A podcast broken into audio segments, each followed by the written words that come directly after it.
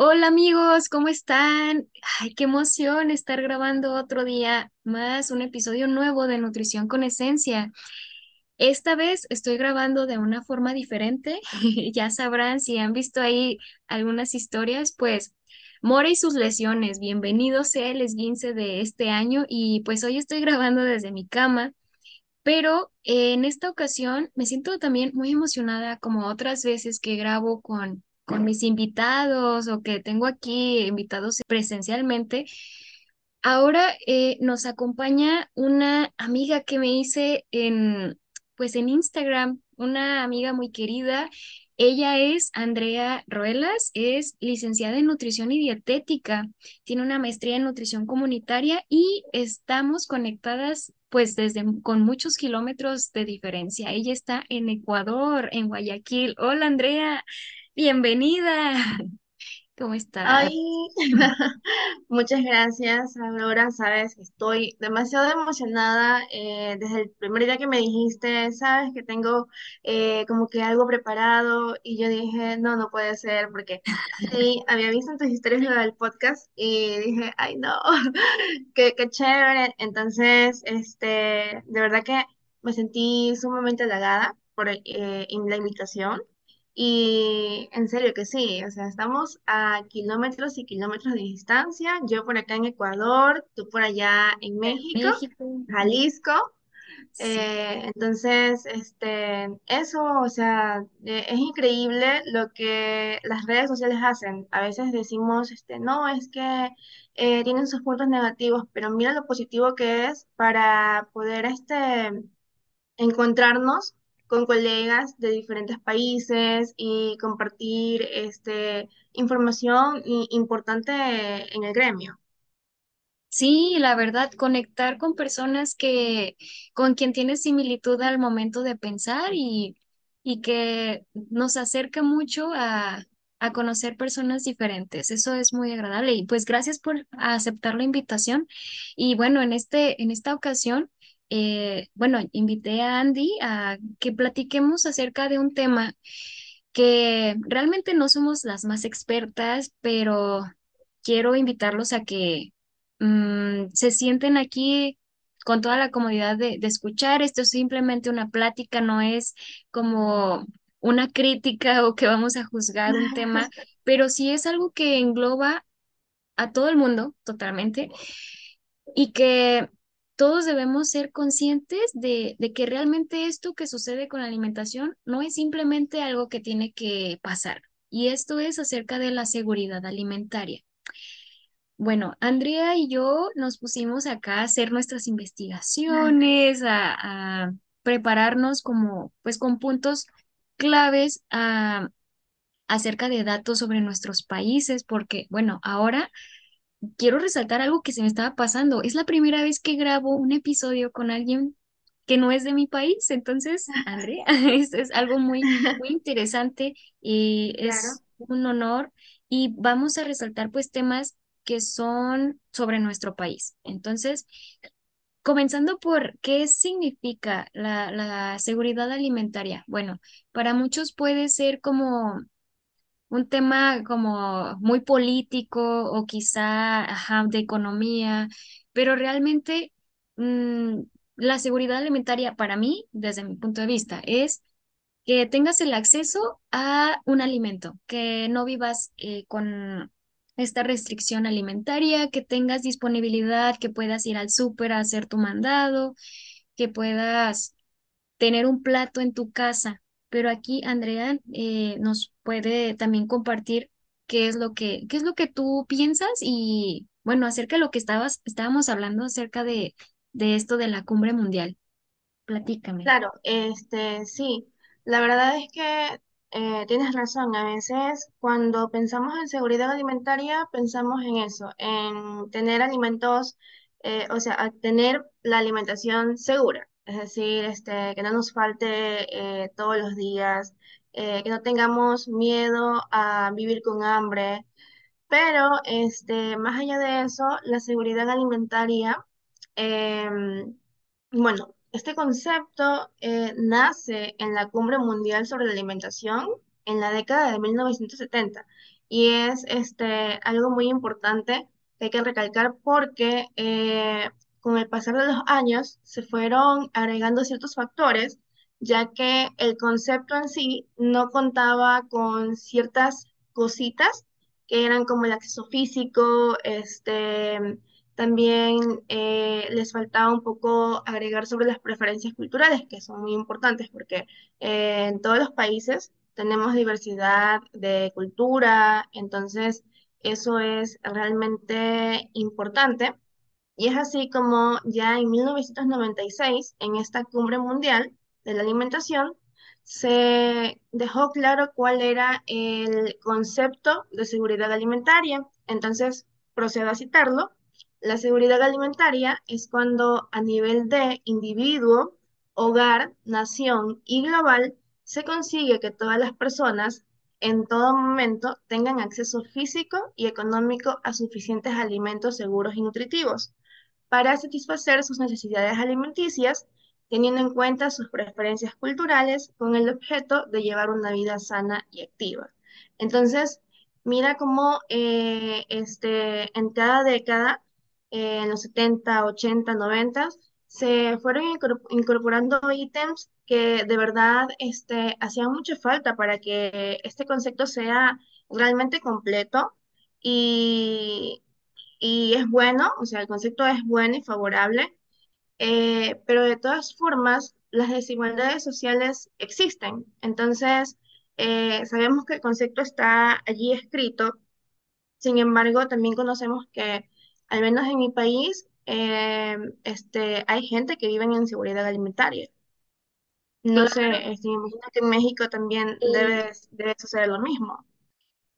Sí, de hecho, aquí en México, ah, de acuerdo a la encuesta de salud que, que se realiza, ah, creo que es cada cuatro años, me parece, el 44.5% de los hogares en México sí se identifican con seguridad alimentaria y pues el resto, entre eh, 22.6%, sí presenta algo, una inseguridad alimentaria moderada y el 32.9% una inseguridad leve, pero ¿qué es lo que nos quiere decir? Que más del 50% siempre está presente algo ahí que no es, no tienen como tal un, una seguridad de que van a recibir su alimento, que, que van a tener el sueldo. A lo mejor este porcentaje, digo a lo mejor porque no somos personas expertas de economía, no indagamos temas políticos porque no es lo que a lo que queremos referirnos, pero sí hacer conciencia que esto,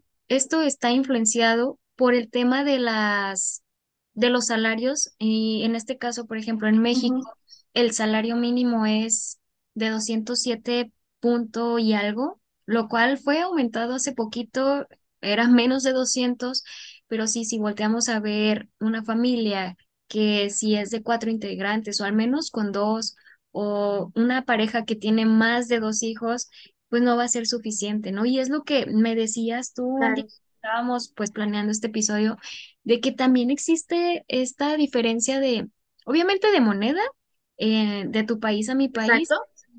también influye mucho pues este, esto del salario, ¿no? Claro, exactamente. Este, imagínate, acá, este, mientras yo investigaba también, hacía mi investigación, em, acá la moneda es el dólar. Es decir, Ecuador está dolarizado desde 1998. Entonces, este, es nuestra moneda. Y eh, recuerdo tanto que te, te estaba contando que el sueldo básico aquí era de 425 dólares y que solamente se aumentó en este 2023 eh, a 450 dólares. Es decir, solamente subieron 25 dólares. Entonces, esto de, esto de aquí es como que eh, si dos personas eh, trabajaran en el hogar eh, con un sueldo mínimo, Está bien, podrían acceder o al menos tener una canasta familiar básica, este, o sea, con todo lo que no es necesario. Pero imaginemos que solamente una persona trabaja en esa casa. Y también imaginemos que pueden haber muchas más familias dentro de ese hogar. Entonces, eh, es un poco complicado porque ¿cómo haríamos allí? Es decir, este, ¿cómo se haría? Eh, eh, entonces, allí es donde viene ya la inseguridad alimentaria, ahí es donde se da el momento en el que eh, las personas sienten ese temor de quedarse sin lo necesario, que es la alimentación, por supuesto. Claro. Y algunas veces hasta se, este, se tiene como que jugar más o menos como que con el dinero, eh, esto para algo, esto para esto, y no sé, como que la alimentación eh, allí, ahí ellos este, hacen este tipo de lecciones que tal vez para este, nosotros como nutricionistas puedan ser este, no muy buenas, pero es a lo que pueden acceder. Entonces no podemos tampoco eh, decir este, eh, está bien o está mal. No podemos este, dejar la nutrición como que esto es blanco, esto es negro, porque en realidad tiene muchos matices y se tiene que eh, tomar en cuenta todo el contexto. Sí, para las personas que nos, nos están escuchando aquí en México, eh, Andy se refiere a 450 dólares al mes, eh, dividido esto pues en 30 días, que es mm, en promedio los días que tiene un, un mes. Y si supongamos que el dólar está a, a dos, 18 pesos en promedio, porque ha estado muy pues cambiante en estos días nos da eh, por día 270 pesos, pero tomando en cuenta que ellos pues están dolarizados, obviamente los productos van a costar un poco más. Entonces creo que a la par podemos ir un poquito similares y Ecuador, porque al momento de, de comprar las cosas, pues sí, eh, no vamos a tener a lo mejor la misma disponibilidad de, de alimentos, también por otras cuestiones que es por eh, pues frutas de temporadas, alimentos que, que se producen ahí o que los van a traer de otros lugares. Y otra cosa que se me pasaba también conversar en la, al inicio de este episodio es que, bueno, va a haber diferencias en vocabulario porque pues va a haber personas de, de Ecuador que escuchan, personas de otros países y de México y nada más dejar claro que eh, nutricionista es nutriólogo en, en México y nu- es lo mismo, es una licenciatura y ninguna va a ser menos, vamos a hacer, eh, nos dedicamos a lo mismo, vaya, eso es lo que quería decir. Pero regresando a este Sí, tema de, sí, de la disponibilidad de alimentos, pues obviamente va a influenciarse por toda esta cuestión de, de temporada, de, del cambio climático. Y Andy, mm, tiene pues algunas cosas también como comentarnos de, pues de los cambios que ha vivido como Ecuador, ¿no? También por la, la producción y que se ve afectado las inundaciones, por ejemplo.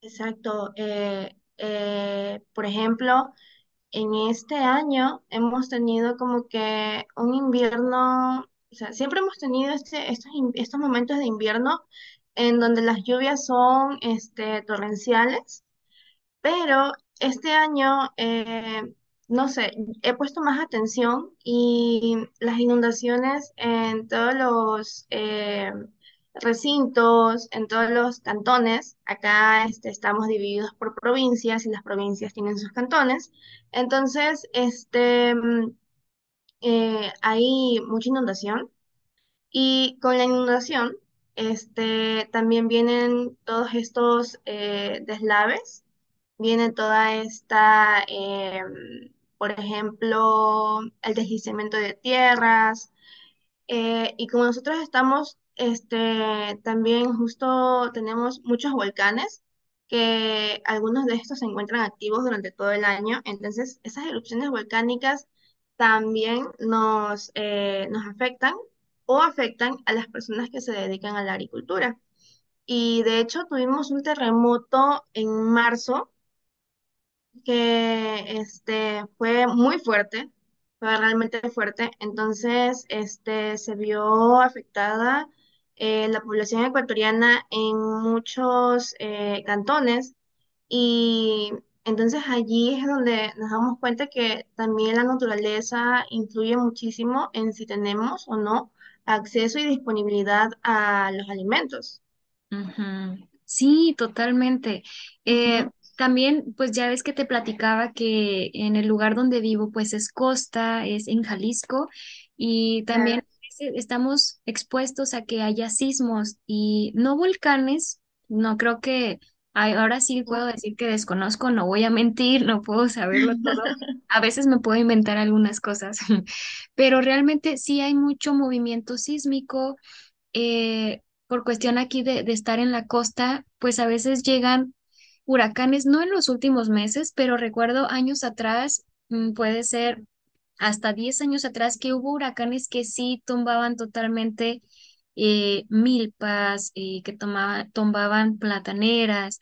¿Y qué, qué pasa con toda esta producción? Pues se pierde y es una pérdida total, pues sí para la persona quien es el dueño, pero también para la población, porque al final es quien se beneficia, ¿no? Es como un, un círculo en el cual.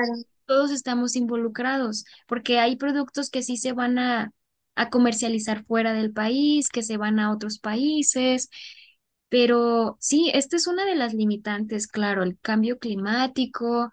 Otra cosa que también estábamos hablando, eh, bueno, no en este episodio antes, es la cuestión de seguridad, ¿no? Sí, exacto. Este, ahorita eh, Ecuador, en Ecuador vivimos una inseguridad tremenda. Es decir, eh, vivimos incluso ya con el miedo de que eh, si salimos o algo, eh, o nos roban o nos pueden matar. O sea, a veces ni siquiera este, estas personas, estos antisociales, se quedan con el, con el hecho de robarnos, sino que van, o sea, matando por ahí y, y, o sea, aunque no pongas resistencia, a veces este, sucede. Entonces, eso también es sumamente importante recalcar porque em, las personas que nos tenemos que desplazar a otros lugares para poder eh, conseguir alimentos, eh, estamos expuestos, eh, nuestra integridad está, está expuesta, nuestra vida también. Eh, de hecho, hay personas que se tienen que movilizar de una ciudad a otra para conseguir alimentos. Entonces, eso implica eh, coger bus, los buses este, públicos. Entonces, este, se ha visto muchísimo que mm, en los buses eh, se suben los delincuentes y sucede el hecho de que les roban sus pertenencias. Entonces, imaginemos algo, que la persona va con su dinero a comprar sus alimentos y lamentablemente sucede algo como esto, eh, entonces, ¿qué se haría allí? O sea, se pierde el dinero que esa persona tenía destinado para sus alimentos. Entonces también ese es, este, ese es un punto eh, muy importante que hay que tocar, porque yo imagino que en otros países habrán escuchado mucho sobre lo que sucede en Ecuador, lo que sucede con el sicariato, el narcotráfico, em, lo que eh, incluso se ha dicho en redes sociales, este, muchas personas que yo conozco que son mayores eh, dicen, esto va a terminar en una guerra civil, es decir, una guerra civil en donde, en donde nos vamos a enfrentar casi que nosotros contra los delincuentes, porque este, esto viene ya después de pandemia, es decir, eh, si antes de la pandemia las cosas estaban mal, después de pandemia todo se exacerbó y eh, no ha habido como que este, algo que ayude, o sea, no, no ha habido políticas que nos ayuden a que estemos seguros, eh, por así decirlo. Incluso ya hemos hasta cambiado nuestro lenguaje. Por ejemplo, te cuento, eh, yo a veces digo, este, ay, no, aquí está mucho más seguro, pero en realidad luego me corrijo y digo, esto es menos inseguro que otro lugar.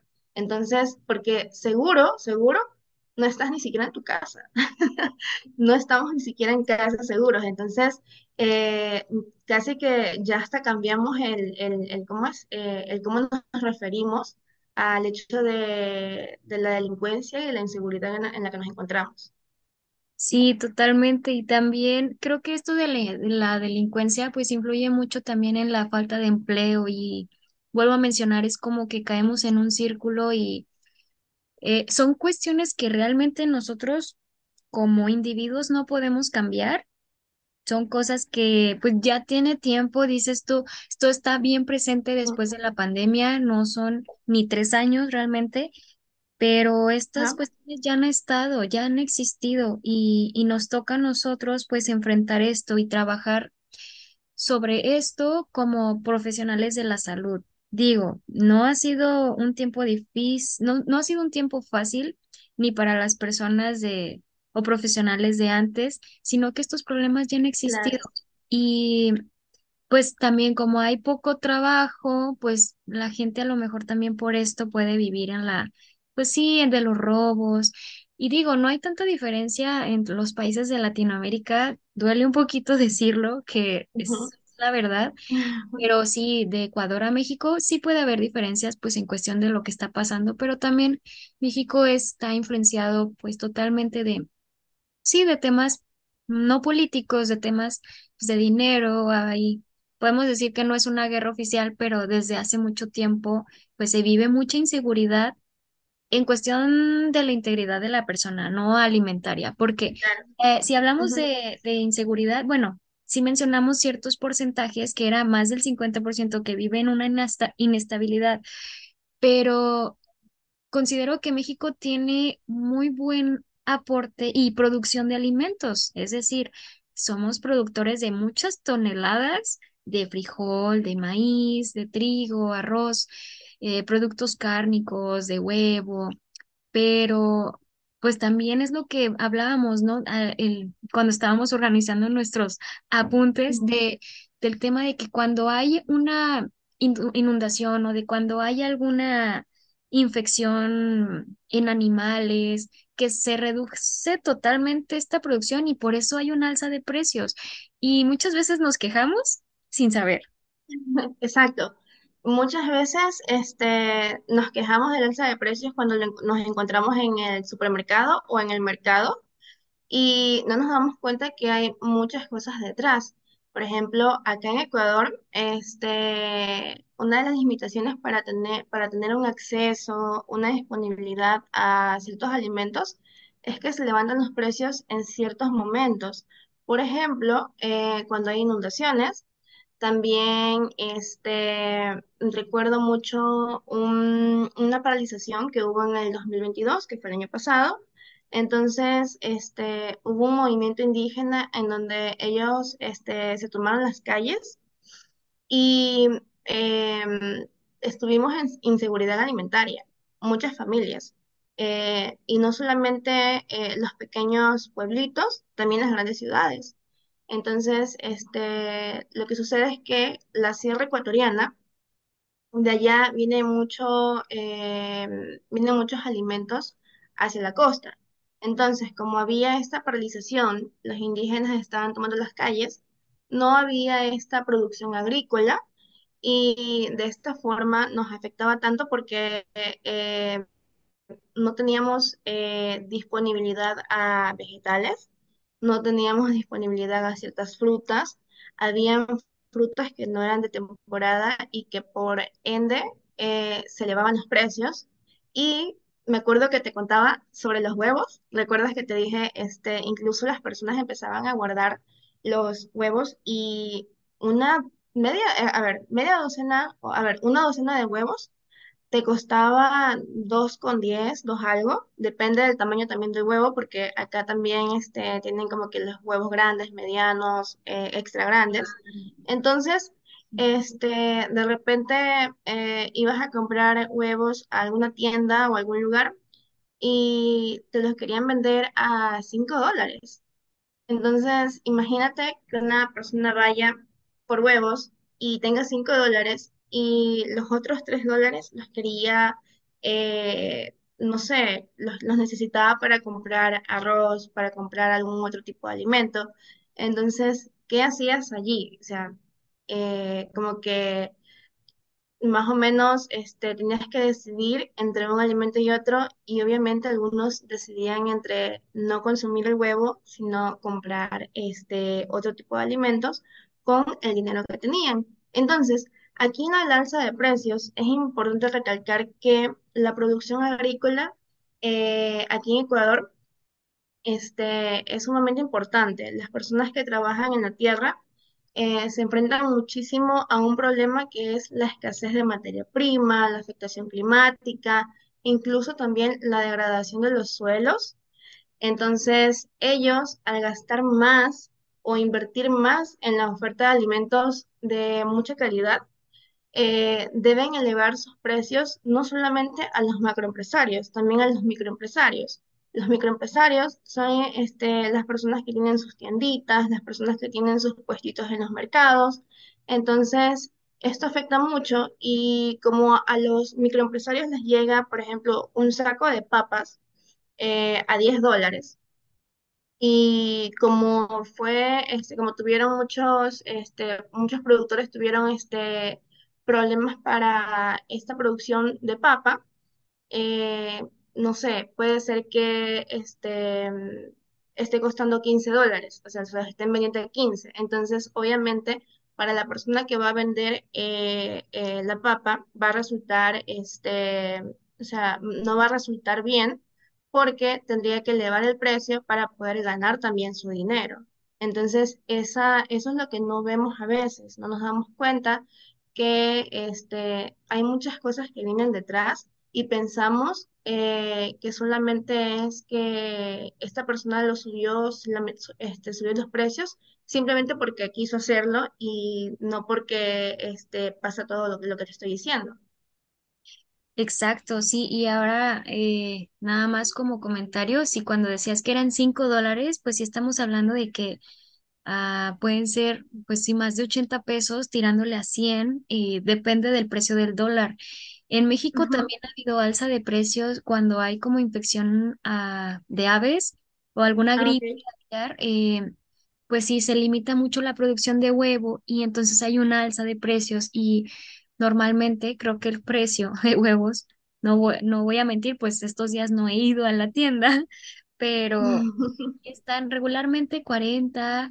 eh, yo a veces compro por piezas y pues digo, junto mis moneditas y lo, lo logro, eh, lo logro comprar, pero hay personas que no lo pueden hacer y e incluso el precio se ha visto de, sí, hasta se- 70, 80, podemos decir que más o menos a la par, pero son cosas que no nos preguntamos, ¿no? Sí, pues este, si hay una, tuvieron una pérdida, pues se debe compensar o nos, no volteamos a ver cómo es la, realmente la producción y esto es invitar a las personas que están escuchando esto a que podamos concientizar eh, de que no todo va a llegar porque tiene que llegar por milagro, que nos va a caer del cielo, que realmente las gallinas pues no comen y que van a poner huevos.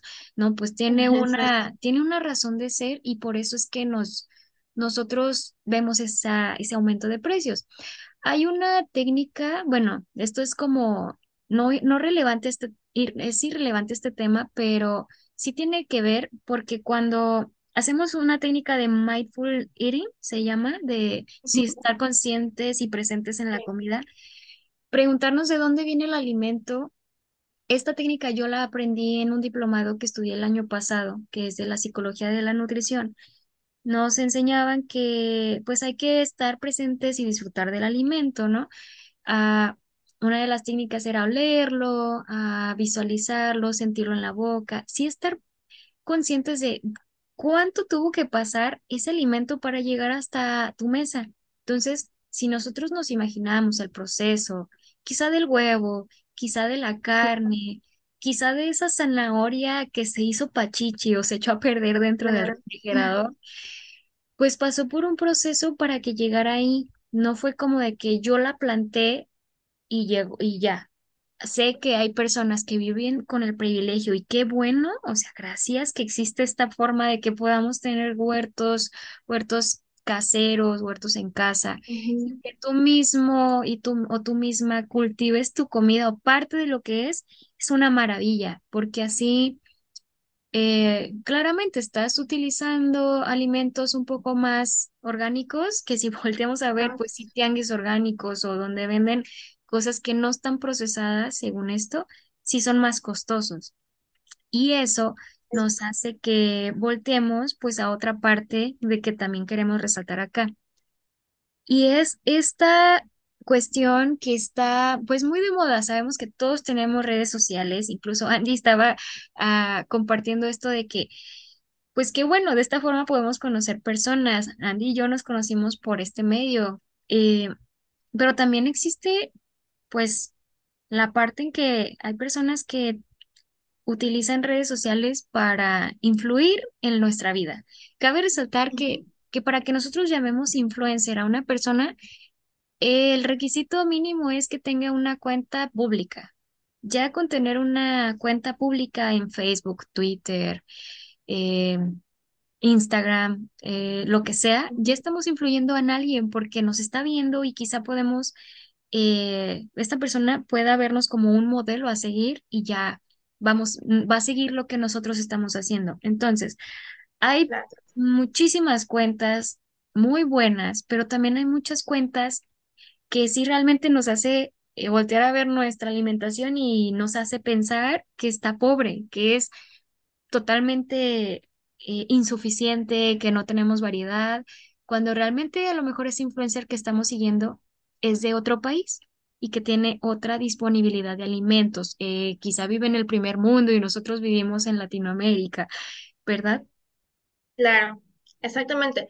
Este, algo que te quería decir es que eh, cuando llamamos influencers es porque tienen un impacto en la población. Es decir, ellos eh, tienen un impacto ya sea positivo o negativo, pero lo tienen. Entonces, imagínate, como tú lo dices, este, en esta parte en donde eh, a veces publican sus platitos eh, de comida y no sabemos ni siquiera si este, se comieron todo, eh, no sabemos tampoco de qué parte del mundo son, porque sí me ha tocado ver que este, influencers de otros continentes, por ejemplo, por ahí de España, entonces tienen una economía diferente y tienen este incluso este mm, una eh, especie de como que una seguridad alimentaria estable. Entonces, este eh, al compararnos nosotros, que somos de Latinoamérica, que sabemos cómo se encuentran todos los países de, de aquí, de- del continente, em, caemos en eso de que no, no lo estoy haciendo bien eh, o en la frustración más que nada.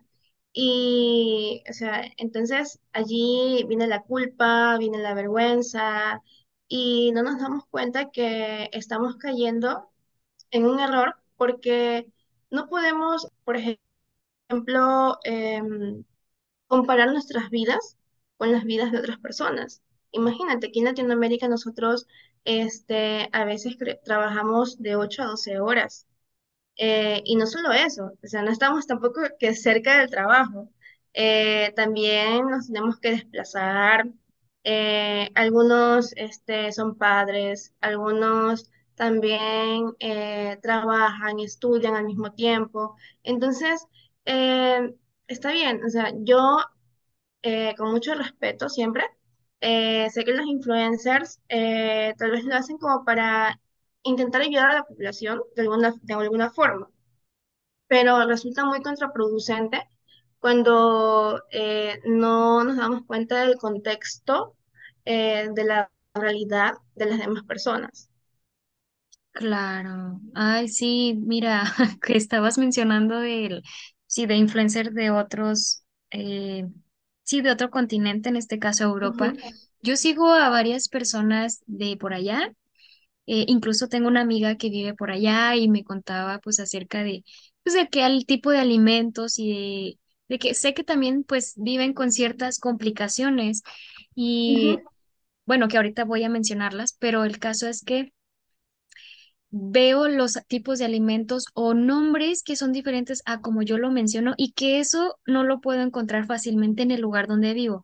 Probablemente lo puedo encontrar en tiendas grandes como Sam's, Walmart, Costco, pero son tiendas que no están realmente cerca, que tengo que trasladarme tres horas y que no están por aquí.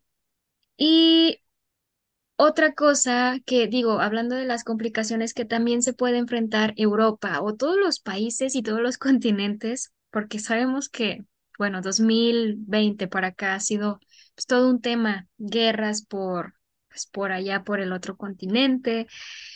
Eh, seguridad alimentaria no solamente se refiere a alimentación, sino a esto que comentábamos, ¿no? A- ayer que nos vimos. eh, cuestión de educación, cuestión de Eh, servicios públicos, si tienes acceso a agua, si tienes acceso a transporte. Acce- la el acceso a educación creo que es, sí es muy importante, así como lo- el agua, digo, todos tienen su función, pero si realmente no, no sabemos por qué hacemos las cosas o no, no tuvimos esta educación mínimo, digo, básica, ¿cómo vamos a saber qué realmente eh, se necesita o cómo sabemos realmente que vivimos en una se- inseguridad alimentaria, ¿sí? Eh, te mencionaba y bueno, les platicaba a todos que tengo una amiga que vive en España. eh, ella me platicaba hace tiempo que vivieron esta alza del precio del gas. Entonces, pues es algo que es sumamente útil, indispensable para sus servicios básicos, así como pues lavar o a lo mejor también para esto de si s- los calentones para el tiempo de frío funcionan con gas, para elaborar sus comidas. Creo que ahí sí se ven también impactados de otra forma a la que nuestro continente está acostumbrado, ¿verdad? Pero sí resaltar eso, que, que la la seguridad no solamente se refiere a alimentos, y es voltear a ver todo el panorama al que estamos, eh, del, al que estamos influenciados. Claro, este, ahorita que, ahorita, ahorita que mencionas esta parte de que no tiene que ver solamente con los alimentos, imagínate, tiene que ver también con la vivienda, tiene que ver con la indumentaria, también este, tiene que ver mucho con la salud, transporte, como decías, educación, eh, las actividades de recreación, que son también muy importantes, e incluso este, el cuidado de ciertos artículos personales. Entonces, esto también eh, este, es seguridad alimentaria, o sea, también viene dentro de ese concepto que eh, hace poco lo decía. O sea, no solamente es que eh, tengamos este, acceso, disponibilidad en todo momento a alimentos, también que tengamos acceso y disponibilidad en todo momento a, todo, a todos estos otros ítems que son igual de importantes. Imagínate, por ejemplo, este, tener acceso a salud, que es sumamente importante. Eh, entonces, a veces, este, yo me doy cuenta eh, cuando, bueno, cuando estaba en mi internado, que teníamos, este, estaba compartiendo con profesionales de la salud y que recomendaban, por ejemplo, la dieta sana. Entonces, eh, es como una especie de, o sea, lo que para ti es sano, para mí puede no serlo, para mí puede ser algo diferente. Entonces, este, estas recomendaciones siempre iban de dieta sana y ejercicio. Y yo, este, en este momento, como estamos pasando por eh, eh, un momento muy difícil eh, en Ecuador con la- con lo de la inseguridad, recomiendas a una persona aquí en Ecuador este, que salga a caminar, que realice caminatas de 30 40 minutos, o que vaya al gimnasio, o que incluso haga ejercicio en casa, y, o sea, y solamente lo recomiendas, pero nunca te, te paraste a preguntar si la persona vivía en una zona altamente peligrosa, si la persona este, se encuentra expuesta a ciertos peligros, cuál era su jornada laboral, eh, también si tenía familiares a cargo, porque algunas personas aquí en Ecuador no solamente tenemos eh, a cargo este, niños, bueno, yo no soy mamá, pero sé que este, no solamente se tiene a cargo niños, también se tiene a cargo adultos mayores o personas que se encuentran este, con alguna enfermedad, eh, ya sea crónica o ya sea alguna enfermedad terminal. Entonces, eso también eh, es como, mm, o sea, estamos eh, un poquito mal desde esa parte porque no vemos como que eh, a la persona como un todo, sino solamente como eh, dos cositas. eh, la alimentación, el ejercicio, pero no vemos más allá. Entonces, por ejemplo, yo me puse a investigar, yo no voy al gimnasio porque ni siquiera tengo gimnasio cerca de casa. Además que si tuviera que ir, tendría que desplazarme unos 20 minutos porque, bueno, Guayaquil es una ciudad grande y además que Guayaquil es una de las ciudades que está más afectada por la delincuencia. Entonces, eh, ir a un gimnasio no siempre es tan fácil ni, ni asequible. Eh, las mensualidades a veces van de 30 a 40 dólares. Entonces, imagínate una persona que vive con el sueldo básico. Esos 30 o 40 dólares eh, tal vez le sirven para, eh, por ejemplo, llevar a su hijo al médico, para comprar alimentos, para la educación de sus hijos, los útiles, ahorita que ya vamos a entrar a clases, porque ya es tiempo eh, de empezar clases acá en Ecuador, en la costa. Entonces, todo eso eh, es sumamente este, importante y no todos tenemos como que un gimnasio cerca de casa, como yo le decía, este, no están a la vuelta de la esquina. Y los que tenemos acá en esta ciudad son gimnasios este, grandes que tienen todo así como que muy preparado y te cuestan mucho más. La membresía te cuesta como 100 a 200 dólares. Entonces, este, si ganas 425, 450 dólares eh, y pagas una membresía de 100, entonces, ¿qué es lo que te queda para eh, las demás demandas eh, de alimentación, de todo lo que se necesita para este, estar bien? Entonces, también eso es sumamente importante. Claro, sí. Dijimos que no nos íbamos a enojar por este tema de cuando abordáramos la situación de, sí, de, de, pues comparar a quizá nuestros, los procesos de las personas con personas que vemos o vidas que vemos en redes sociales. Pero sí, hasta cierto pu- punto, para mí puede ser un poco incómodo o que puedo sí molestarme, pero pues lo hago a modo de conciencia, ¿no? De que a veces nos pueden hacer sentir insuficientes o nos pueden hacer sentir de que, pues es que eres una persona floja porque no haces ejercicio, pero no saben el contexto o tú haces menos lo que estás viviendo, de que trabajas de 8 de la mañana a 8 de la noche, tienes hijos también, ¿dónde queda la parte de, pues sí, tiempo de ocio, tiempo de compartir en familia? ¿Dónde queda? Y eh, hasta cierto punto, pues se ve un, o sea, sé que esto, este tema que abordamos da para que hablemos muchos otros más, abrimos rama para muchos episodios y una de ellas es el privilegio. Eh, podemos ver que ah, realmente la gente que influencia en nosotros, pues sí vive de eso, ¿no? Vive de redes sociales. eh, vive de estar grabando su plato y está bien, nos están mostrando formas diferentes, pero hay, ah, nuestra intención aquí es resaltar que no necesariamente necesitas comprar esos alimentos costosos o que no están disponibles en tu país y que a como dé lugar tienes que comprar eso, sino que volteemos a ver pues qué tenemos al alcance. Eh, quizá que también valoremos pues qué personas estamos siguiendo, qué personas nos están diciendo ah, qué es lo que tenemos que hacer cuando realmente no tenemos similitud en nuestras vidas.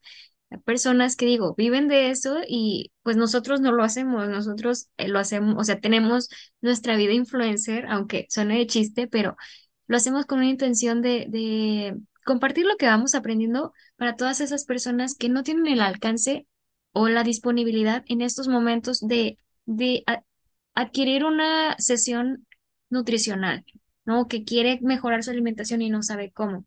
En esta área en la que nosotros estamos no es como de que eh, compartir platillos, sino pues más información eh, realista, inf- información que va a acompañarte no nada más en el cambio de alimentos, sino en cuestión pues más emocional y de ser una persona que te acompaña. Entonces sí, ah, es resaltar Más de, tema del más de privilegio. autocuidado. Ajá. Sí. De autocuidado, este, de esta información que, que te ayude, porque es verdad, no todos tenemos este, acceso a una consulta nutricional, pero eh, nosotros estamos haciendo como que una especie de ayuda a las personas para que la información no sea sesgada y de paso este, resulte con mucha evidencia y que eh, se den cuenta que no es que están haciendo las cosas mal, están haciendo las cosas con las herramientas que tienen en este momento. Es decir, este, no podemos, eh, por ejemplo, ser tan eh, duros con nosotros mismos eh, porque vivimos en contextos completamente diferentes. Voy a decirlo siempre, lo del contexto, porque de verdad importa muchísimo. Y a veces, este, no es por hate ni nada de eso, pero hay influencers que dicen, este, ok, si a mí me funcionó esto, estoy segura de que a ti también, pero no nos damos cuenta eh, lo que hay detrás. O sea, la cuando, cuando dicen esta, esta frase, la persona puede venir con, esto, o sea, puede llenarse de frustración y decir, no estoy haciendo algo, algo, algo me falta. Piensan que no son lo suficientemente eh, este, fuertes o no están haciendo lo suficiente no se esfuerzan por cumplir todas estas indicaciones o estos estándares. Entonces, allí es donde este, viene toda esta culpa, y nos encontramos con pacientes que este, a veces eh, están con tanta información en su cabeza que un poco más y van a explotar porque eh, no saben a quién creer, o sea, no saben a quién creerle, no saben qué creer, qué, qué sí es eh, lo que está bien y qué es lo que nos causa un poco de daño. Entonces ahí, ahí es donde viene también el hecho de depurar nuestras redes sociales y acceder a contenido que sí nos ayude como que a, eh, a ver este más allá, o sea, contenido que de verdad nos aporte. Como tú ponías un ejemplo, a veces comparten platillos con cierto tipo de, este, mm, eh, con un alimento que tal vez no lo tenemos disponible o no lo necesitamos. Eh, ¿te acuerdas que te daba la, el ejemplo de la leche vegetal, de la bebida vegetal? Por Sí, ejemplo, sí, de que eso quería está, hablar. Sí, que está, este, está súper de moda el reemplazarla por la leche de vaca.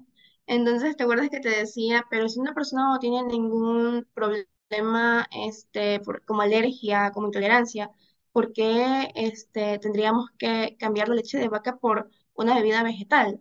Entonces, también está la relación precio, o sea, el costo-beneficio.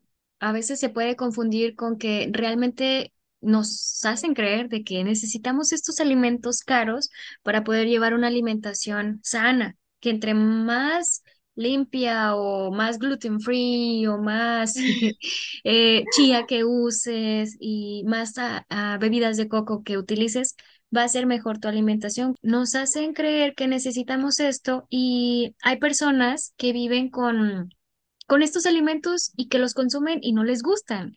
Ah, tenía una paciente que era en modo online en el que ella me platicaba pues que consumía ciertas barritas, que consumía eh, ciertos alimentos y, y ya pues yo le preguntaba, ¿Y, ¿y te gusta? O sea, ¿qué es lo que no te gusta? Pues mira, estoy consumiendo estas barritas, no me gustan, pero pues me las como y las compro y están bien caras, pero me las compro y las como. Y yo le pregunté, ¿y por qué? O sea, ¿por qué razón las compras si no te gustan? Y mi paciente me dijo que la razón por la cual la compraba era que había entrado un reto y que había tenido pues un seguimiento con otra nutrióloga y que ella le recomendó esto como una verdad absoluta y que estas barritas pues son para ti, necesitas consumirlas, pero si no, no me importa que no te gusten, tú tienes que consumirlas. No me importa que estén caras, tú tienes que comprarlas. Y en ese momento mi paciente se había quedado sin trabajo, eh, no tenía la posibilidad de comprar esas barritas. Entonces, yo, pues, dentro de esto, hablando del tema de seguridad alimentaria, no como tal lo abordo con los pacientes, porque pues sí son temas como más políticos y económicos, pero sí resalté la parte de que, oye, pues no necesitas comprar esto. Y ella se quedó sorprendida de que, realmente no, en verdad, eh, de verdad, y ella estaba bien contenta porque ya no tenía que comer algo que no le gustaba. Y es lo mismo con las bebidas vegetales, ¿no? Que decíamos que Es que la Claro, Sinceramente, están súper malas. ¿A quién le gusta? ¿A quién en su sano juicio? Perdón, no quiero juzgar a las personas, pero como claro, las bebidas de coco o de almendras son súper desabridas. Y si nos vamos como a, a observar tal cual lo- los ingredientes o la, la información nutrimental, solamente tienen de aporte, pues sí, azúcares, eh, sí son bajas en calorías, pero ¿dónde queda la proteína? No es de que va- fueron a ordeñar una vaca, una almendra, claro, poco. Y si volteamos a ver la leche entera o deslactosada, pues sí tiene sus nutrientes. Andy, mencionaste hace ratito que si no tienes una implicación nutricional, pues no hay necesidad. Pero en caso de que quieres sustituir algún alimento, como estas recetas que pues comparten de que eh, bebida fit o cosas así. Entiendo que tiene un punto, ¿no? Entiendo lo que la- los influencers quieren compartir, opciones, pero no tiene que ser tal cual. Si tú no tienes un problema nutricional o no te gusta ese alimento, no tienes por qué hacerlo.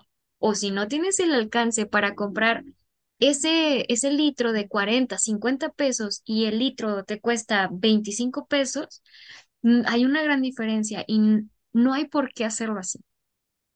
Claro. Incluso te contaba, ¿te acuerdas que te decía acá en Ecuador, este, los litros de leche de vaca? Este, están en uno diez uno cincuenta me acuerdo, porque hoy fui al supermercado. Súper.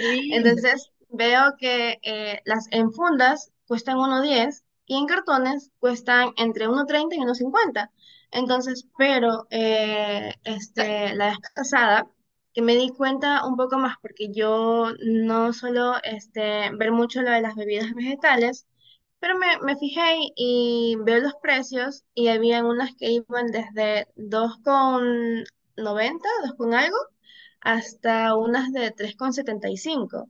Entonces, este, si son como que el doble o hasta incluso un poquito más del doble, y ahí es donde te preguntas, este, te preguntas como si, o sea, para esta persona que está eh, en redes sociales, tiene muchos seguidores y que los seguidores, este, toman su opinión como la verdad absoluta, entonces, ¿realmente se están interesando por la salud de las personas? O sea, nos hacemos esa pregunta así. Bueno, ¿Realmente se están interesando también por este, por su forma, su, su, su realidad y todo lo demás? Entonces, ahí es cuando este, surge un poco lo de nosotras como nutricionistas, sentirnos este, como que, o sea, porque llevamos nosotras una práctica un poco más humana, más compasiva, eh, de comprender contextos, de comprender realidades. Entonces, este, siempre vemos como que más allá de un alimento y otro. Entonces, es como que eh, me, me imagino a este, a este paciente con la culpa y luego cuando tú le dices este, que no son necesarias a la paciente, este, y ella como que, como si le hubieras quitado un gran peso de encima y hubiera dicho, wow, realmente no lo necesito. Entonces, eh, este, o sea, no, no nos damos cuenta, bueno, los influencers no se dan cuenta del impacto que causan en, en las personas. claro, Imagínate, e incluso este, hablabas de las preferencias alimentarias, bueno, decías que no le gustaban, pero igual este, las consumían, y es esto en donde ellos este, se desconectan de sus sensaciones, de las sensaciones del cuerpo, es decir, te obligas a comer algo que no te gusta realmente y no te, no, no, no permites que tu cuerpo te dé las señales de este, esto me gusta o tengo hambre en este momento me lo como porque tengo hambre, porque me gusta, porque quiero hacerlo. Y es más bien como que me lo como por obligación y hasta se pueden sentir un poco frustrados porque pueden incluso decir, este, pero yo tengo ganas de otra cosa. Y ahí es donde se desconectan por completo de las señales que manda el cuerpo, que manda de hambre, de saciedad y todo lo que nosotros tocamos en, en redes sociales. claro. Sí, es verdad. Eh, digo, esto es a modo de concientización, no estamos Claro, tema con mucho respeto, eh, pero sí, o sea, pues voltear a ver pues, todo el contexto, realmente cada persona es diferente. Y antes de avanzar, ya casi para concluir, ah, digo, puede haber alguna diferencia en palabras, pues resaltando que somos de diferentes culturas. Por ahí si alguien vaya a tener, no sé, cuestiones de que, como, pues, palabras que puedo decir yo o que Andy pueda decir, pero yo, antes de, de continuar, quiero preguntarte, eh, ah, cuando estabas mencionando esto de las leches de uno quince Ujú. y la, la que viene en caja, dijiste un nombre, creo que es la presentación en, en la que viene la leche, creo que era en, en junta o algo así. Ah, ¿Me puedes repetir la ¿En fundas? En Sí, fundas. ¿Es fundas? ¿Es como en bolsa? ¿O qué es? Sí, eh, sí, ajá, es este, funda es bolsa, o sea, es una bolsa así, este, de las, de las leches. Y la otra que te decía eran los cartones que ya son como que vienen con, con la tapa y todo eso. Ok, Sí, que, claro, es que hay un poquito, hay un poquito, claro, este, nos, nos van a escuchar y, y van a decir, este, pero ¿qué está diciendo? ¿Qué es lo que Fundas. Ajá. Sí, Fundas es bolsa, ajá. Y cartón, sí, es cajita de cartón. Ujú, Ok, claro. sí. Bueno, estoy bien emocionada eh, escuchándonos hablar y de verdad que quiero que todo el mundo escuche esto. Y bueno, ya hicimos pues nuestro, dimos nuestro punto de vista humilde, obviamente, nuestro humilde punto de vista. Y pues nada más como reforzar esto. eh, no podemos resolver, resolver la hambruna mundial, eso nos queda totalmente claro, pero sí, eh, de forma de conclusión, queremos pues compartirle estrategias de apoyo para reforzar esta parte de lo que ya tienes con eso podemos trabajar.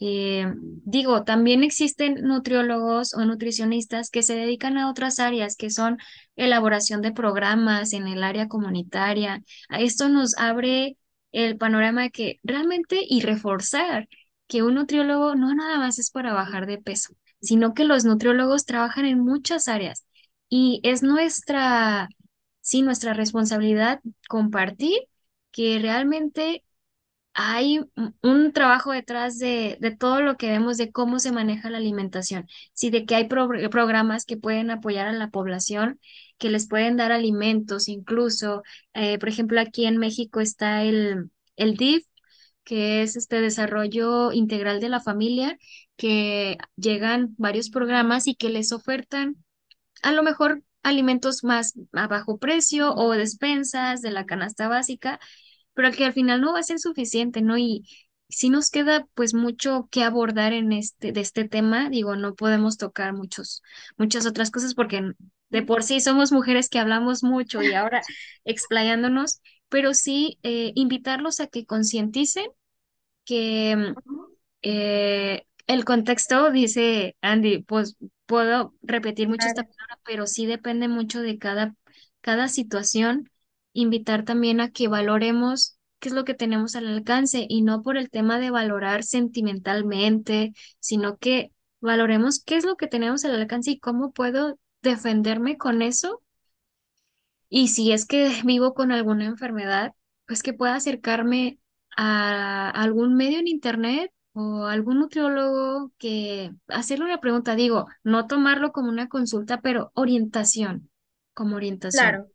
Exactamente, este, además, este, como nutricionistas o nutriólogos, nunca, nunca estamos, este, como que cerrados a, que nos pregunten, a que conversen con nosotras, ni nada de eso. Es decir, este, siempre va a ser, este, para mí y para, para Aurora, este, va a ser algo muy bonito que nos escriban y nos pregunten este, varias cositas que sienten que les resuena, que les hace un poco más de ruido. Entonces, este, todas estas estrategias es, por ejemplo, eh, ser compasivos con nosotros mismos, porque a veces somos muy duros con nosotros.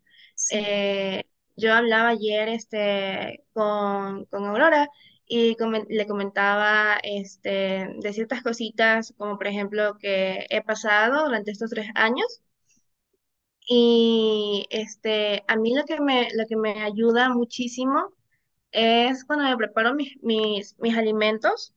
eh, y voy preparando como que ensaladas y todo lo demás de un día para otro, o sea, este arrocito, porque acá en Ecuador el arroz nunca puede faltar, en, en- al menos en la costa, nunca falta el arroz. Eh, este, por ejemplo, eh, el pollito, la carne, todas esas cositas, este, siempre como que voy preparando y voy congelando y ya cuando yo sé que tengo unos días malos, eh, yo sé que tengo al alcance esa comida allí, que puedo por lo menos solamente calentarlo y comerlo.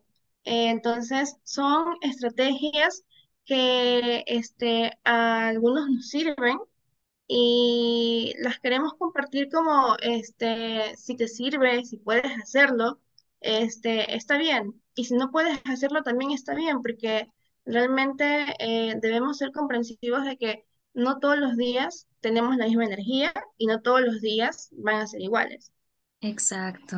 Sí, eh, algo que también comparto mucho contigo es ese pensamiento. No todos los días somos la misma persona y nuestras necesidades van a ser diferentes, pero sí también van a estar influenciadas pues por todo lo que pasa alrededor. Digo, ah, mm, podemos irnos como a las grandes fábricas y decir, ah, pues queremos tener este, pues una seguridad alimentaria o que ya no elaboren ciertos productos, pero no se puede porque todo está entrelazado. Son fábricas grandes que, que dan Claro, empleos, de eso vivimos.